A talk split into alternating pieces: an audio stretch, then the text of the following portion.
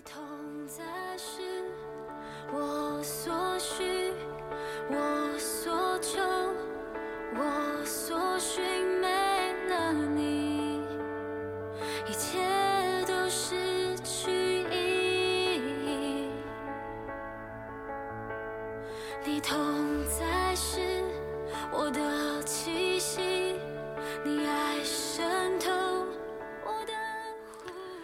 亲爱的弟兄姐妹，大家早安！好朋友们，大家好！愿神渗透在我们的生命气息里，使我们觉得每一天都是何等的宝贵，是每一天都是新的。今天我们要来读《约书亚记》第九章，我先给大家读第三节到第六节。基遍的居民听见约书亚向耶利哥和埃城所行的事，就设计假充实者，拿旧口袋和破裂缝补的旧皮酒袋驮在驴上，将补过的旧鞋穿在脚上，把旧衣服穿在身上。他们所带的饼都是干的，长了霉。他们到吉甲营中见约书亚，对他和以色列说：“我们是从远方来的，现在求你与我们立约。”好，下面我要给大家读的是十四、十五节。以色列人受了他们一些食物，并没有求问耶和华。于是约书亚与他们讲和，与他们立约，容他们活着。会众的首领也向他们起誓。好，弟兄姐妹，大家平安哈。那今天我们进入到第九章，好，在开始以前，呃，我想先问问有没有人你是畸变人呢？啊，大家知道我在问什么吗？好，如果你有一条牛仔裤啊，有很多的破洞，好，东补西补的哈，那你就是畸变人。OK，好好，这是开玩笑的，好，希望大家能够呃赶走你的瞌睡虫都清醒了哈。OK，所以他们就是用这样的方法哈，呃，在今天的圣经里告诉我们，呃，要来这个欺骗以色列人哈。呃，昨天我们提到以色列人在爱城，他们从失败中走出来的经历，啊，最后得胜。那他们在迦南地一直打胜仗的消息，自然而然就传开了，也引起了当地百姓的一种惊恐。哈，他们就在思想要如何面对以色列人这样势如破竹的进攻。当然，一开始的时候，迦南地的诸王他们就联合起来，要联手要来抵挡以色列人，好，免得他们被各个击破。好，那同时呢，有一群人，他们就采取了特别的方式，就是畸变人。他们不同于其他人，好，用这种硬碰硬的对抗方式，他们采取了柔软的低姿态，用欺骗的手法，想要为自己留一个活命的机会。啊。于是他们就把自己装扮成这种经过长途跋涉啊，非常穷苦的这个百姓，要来投靠以色列人，口口声声说哇，他们听见了多少这个关于上帝从埃及以来所行的这些大能啊，好，而且他们姿态放得很低，说我们是你们的仆人，我们是你们的仆人。给以色列人受骗了啊！你发现征战不会只有一种形式哈。之前我们看到的多半都是打仗啊，但没想到这一次敌人的战术是用谎言，不用弓箭，不用刀枪，不用攻城，好，就是谎言。也许你跟我一样觉得以色列人有点冤枉，他们也不犯罪，也不是在哪一件事上得罪了神哈，呃，这个他们又不是骗人，他们是被骗呢，他们是被骗呢。他们应该是受害者，这些畸变人装的那么像，而且以色列人他们自己没有经过长途跋涉吗？我想他们从埃及出来到现在，他们走了多久？他们走了四十年啊！他们经历过那种漂流、居无定所的日子。我相信他们会非常啊啊，用今天的话来讲，就是非常能同理这些虽然是假装的畸变人的那种感受。畸变人的这种那种长途跋涉的那种辛苦，会唤起了以色列人他们过去这些年日呃曾经有过的这些经验，唤起了他们心里的一种认同哈，哎呀，是啊，他们他们不是呃迦南地作恶的人呐，哈，他们也是好像要来投靠神的哈，他们一点敌意都没有啊，他们自己都已经跟我们投降了。啊，他们都承认，他们都承认，他们他们要做我们的仆人呢，好，这个这个哪有人这样的？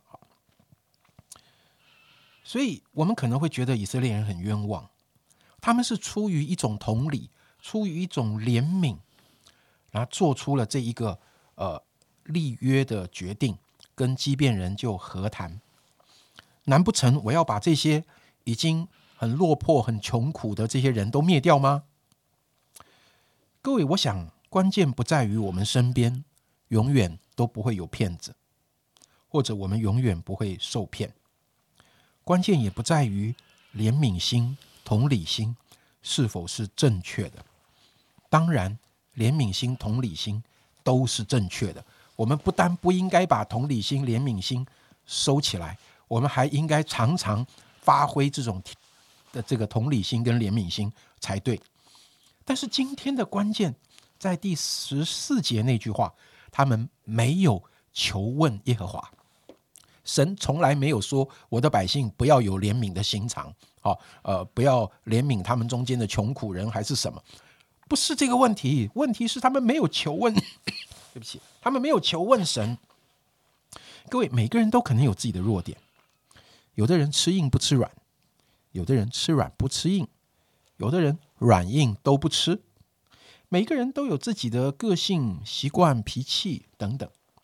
仇敌非常可能会就着我们的弱点来攻击我们、欺骗我们。那难道我们可以变成一个？绝对没有弱点的人才能得胜吗？当然也不是。重点是我们如何能不在自己的弱点上中了仇敌的诡计呢？我想今天的关键非常的单纯，还是在提醒我们要求问神。那求问神不就是祷告吗？对，那已经我们已经讲过不知道多少次，呃，每次都在讲。但是弟兄姐妹，今天我想跟大家分享的是。当以色列人哈，他觉得自己比上帝还有怜悯心的时候，问题就产生了。什么叫做我们觉得自己比神还有怜悯心呢？我比神还有同理心呢？难道我们真的会存这样的这么嚣张的想法吗？我觉得，当我们连祷告都不祷告的时候，就代表我们觉得自己比神还怜悯。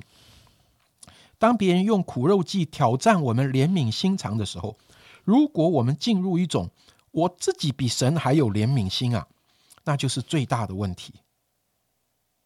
就是我可以用我自己的怜悯心肠来做最后的决定，我连问神都不用问，连祷告都不用祷告。这就是我今天想跟大家分享的那种，觉得自己比神还怜悯。自己比神还有同理心，各位不止在怜悯这件事情上，我们可能犯这样的错误，我们也有可能不小心的认为自己比神更有智慧，比神更会判断。当我连祷告都不用祷告，哎，这件事不就是这样吗？有人甚至可能会觉得自己比神更公平、更正义。当我听到了一个什么哇，我马上就啊那种那种那种正义感就出来了，怎么可以这样？哦，这件事情是不对的，不应该的。我连祷告都不祷告，我连了解都不了解，我就开始在那里啊判断应该这样，应该那样。也有可能我们不小心自以为自己比神更有热心，有热心当然好啊。但是当我们连神都不求问的时候，某种程度上就是我们觉得自己。比上帝更有热心，也不用再问他了。弟兄姐妹，这就是一个很大的危机。不是怜悯不好，不是热心不好，不是同理不好，不是智慧不好，不是公义不好。不好的是，我以为我比神还更厉害，我连问都不用问。仇敌最喜欢攻击那些不用求问神的人。那些自以为自己比神更怜悯、更有智慧、更公义、更热心的人，当我们在执行这些好事的时候，我们还可能以为自己做对了，我们可能还沾沾自喜，但是却忽略了，可能我们在一个更大的错误里。求主帮助，今天让我们不只是有一个警醒的心，哦，知道祷告很重要，我相信我们本来就知道。但是如果在我们生命里没有这个求问神的习惯，意味着什么？我盼望透过以色列人面对畸变人的欺骗这件事情，给我们一起有一些学习。嗯哇，今天的信息也是非常的棒，一天的一章，深愿我们都在这一章里面得着很多的提醒。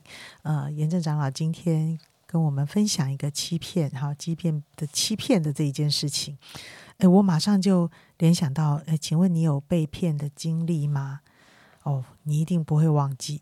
好，这个被骗的经历实在是让人很生气，而且让人会寄存很久。只是你在被骗的经历里，你有学习吗？呃，这就不一定。有的人会有，有的人会没有。